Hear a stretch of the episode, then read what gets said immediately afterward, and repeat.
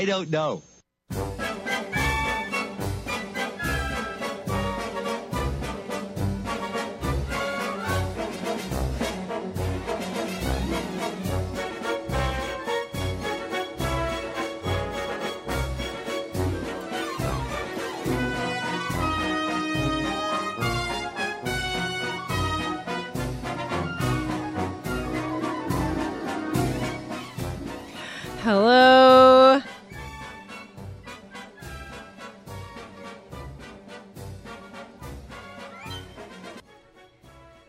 Towards the end of Simpsons season one, the uh, spectacular, historic um, season of the greatest sitcom of all time.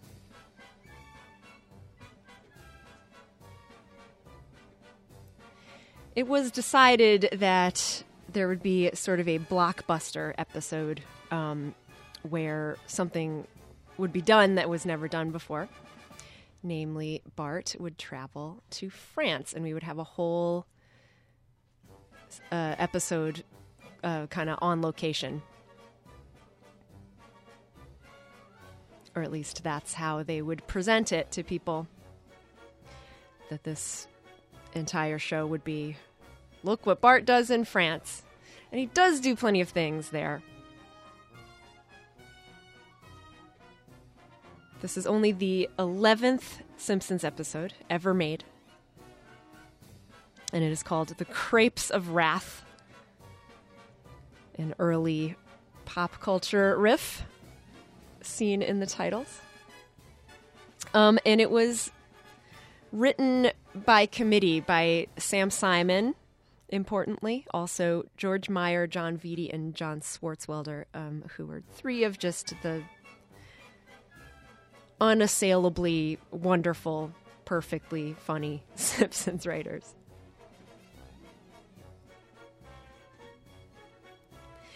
And, you know, while the show suffers from season one itis to a certain extent, it is uh, more, to my mind, a preview of wonderful things to come in the second season and third seasons. Um,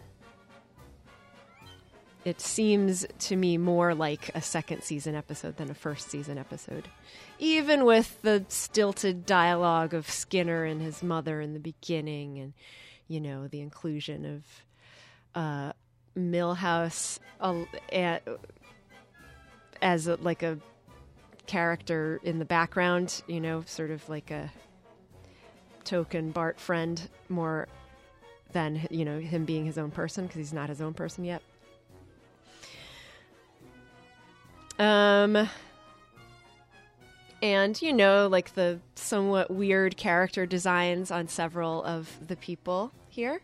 There are several people who we only see in this episode and not again.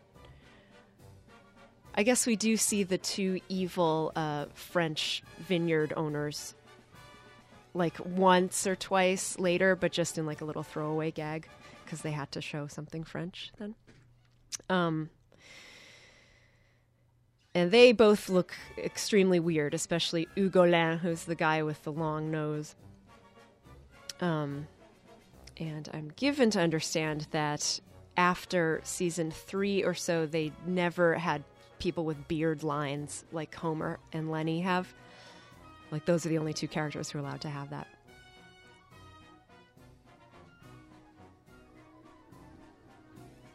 It is a really, really good episode. Uh, that stands the test of time and as i keep saying is uh, a very good portent of uh, can you say portent if it's good? A good omen. Um, sort of flashing forward to what is to come in the much more complex episodes of season two. Uh, here's what happens Bart gets in a lot of trouble, first with Homer um, by leaving his skateboard near the stairs and having Homer trip over it and throw out his back. Uh, that is a very season one uh, sequence. I hesitate to say sequence because it's kind of just like one long moment. Um, by the way, when Homer is just lying on the rug, having thrown his back out and waiting for the rest of the family to come home, uh, and having the Krusty doll over and over again saying, I like to play with you uh, until the batteries run out. That's like a very, it's almost like Tracey Ullman esque. Um, so he first gets into trouble there, then at school. Uh, where he flushes a cherry bomb down the toilet, and the not yet mean Agnes Skinner is sitting on the toilet at the time, and that makes it extra personal for Skinner, aka Spanky, whose nickname we learn because that's what Agnes Skinner calls him. And so Skinner comes over to the house to seriously talk with Homer and discuss the idea of Bart going to France for three months um, in a ostensibly in a foreign exchange student program, but both of them just want to get him out of the country for a little while because they deserve a break and Homer is very into it. Like Homer and Skinner are equally enthusiastic about banishing Bart from Springfield for just a little bit. Um, and so he goes, and in his place, uh, an Albanian kid comes called Adil, who is the antithesis of Bart in manners and affection, and uh, Homer really likes him. But uh, he turns out to be a spy who is learning secrets of the nuclear power plant and broadcasting them through the treehouse. Uh, and Bart goes to France. And the whole rest of the show that I haven't yet described is devoted to Bart's adventures or misadventures in France. He is taken in by these two vineyard owners, uh, Cesar and Hugolin. And uh, they abuse him horribly. The only moment of joy that Bart gets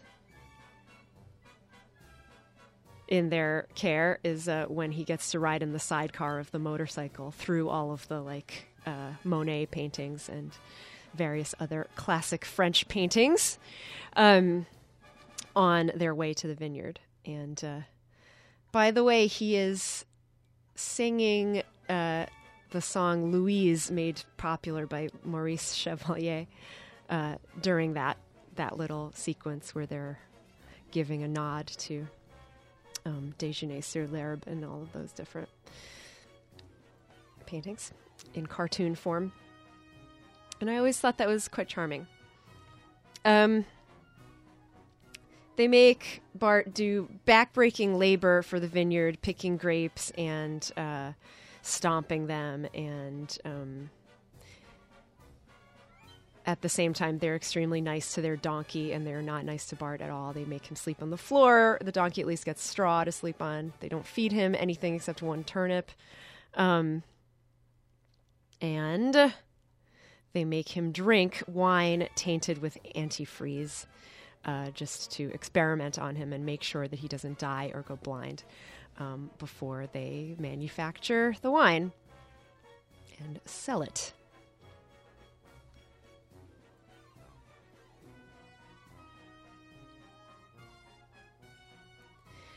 And this is very terrible.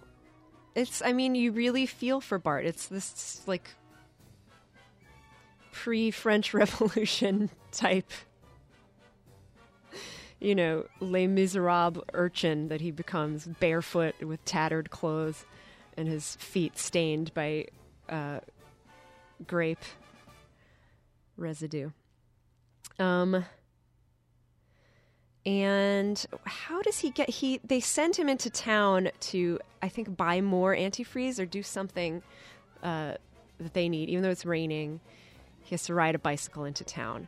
Um, and that is where he meets the saintly French policeman who every time I see the episode, which is actually not very frequently because I don't really like to watch season one, um, it gets me kind of choked up. The like lovely, kindly voice done by Christian Coffinet, the guest star, um, of the policeman who doesn't speak English, and he's like, "Je suis désolé, voici un bonbon." You know, he's trying to give him candy, and you know, and say he says that he wishes he could help him, but he doesn't speak English, and uh, Bart then spontaneously speaks French because he realizes that he's been immersed in it for deux mois, and that means that that he can speak it. Uh, and so, in his very very badly accented French, uh, I should say. Um, he complains to the policeman, and then the day is saved. Everything is fine. And as they're walking away, I love that little moment when Bart in French says, My savior, you will always have a place in my heart. it's just like very over the top, uh, emotional in the French manner. Um, the FBI is on to Adil. They discover him. Um, I guess the whole megaphone gag of "it was in my pocket, it was in my pocket" um, that we don't see until I think season nine. Um, whenever that Skinner and Krabappel love story happens, that's when uh, Homer does that. Uh, that megaphone gag dates all the way back to season one because the FBI agent does that when he's uh, trying to burn out Adil. They find him out. They bust him. They uh, send him back to where he came from, and uh, uh, uh, in exchange, they get back an American spy who is also a 10 year old boy. And I like the design on that boy. That's a really sort of weird, life in hell looking boy with sort of floppy hair and glasses that you can't see through.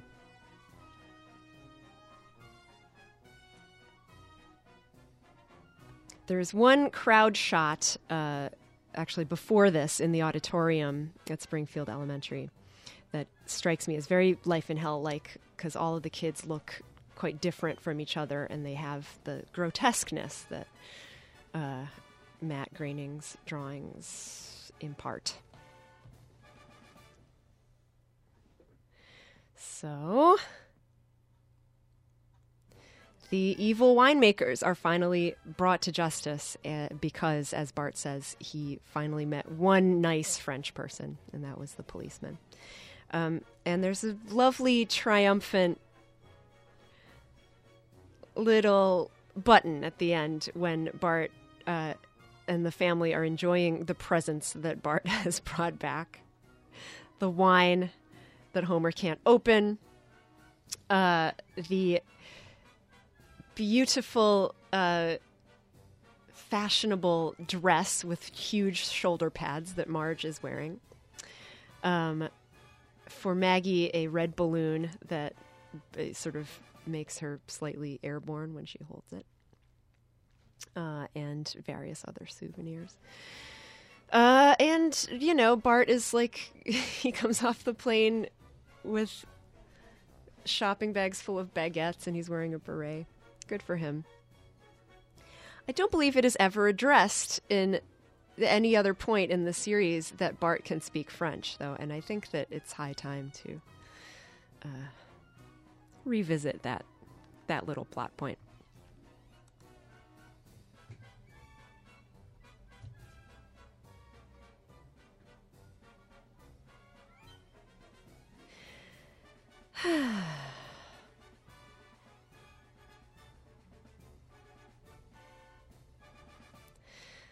The last thing I'll say is that the donkey's name was Maurice, and you shall never forget that. Uh, this has been Simpsons time.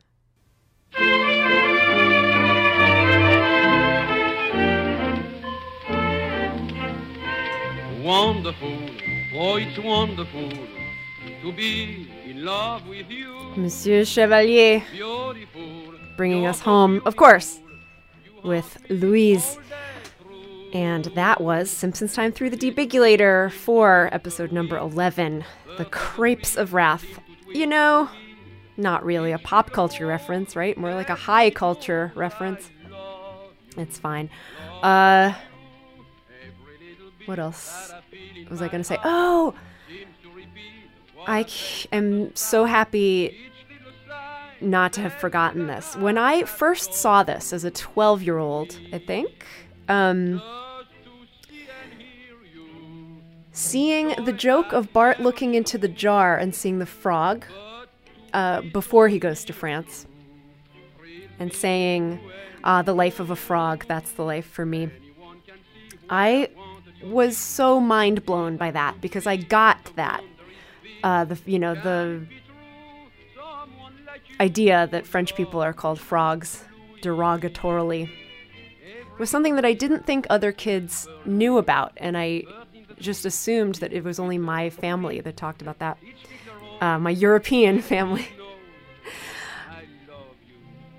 uh, and it's the first or one of the first moments like that in my adolescence when I hit upon something that I really got. And I was able to tell myself, maybe I'm the only person I know, you know, in my peer group who got that. Uh, and I, you know, it was affected me profoundly. Okay, enough, enough of this.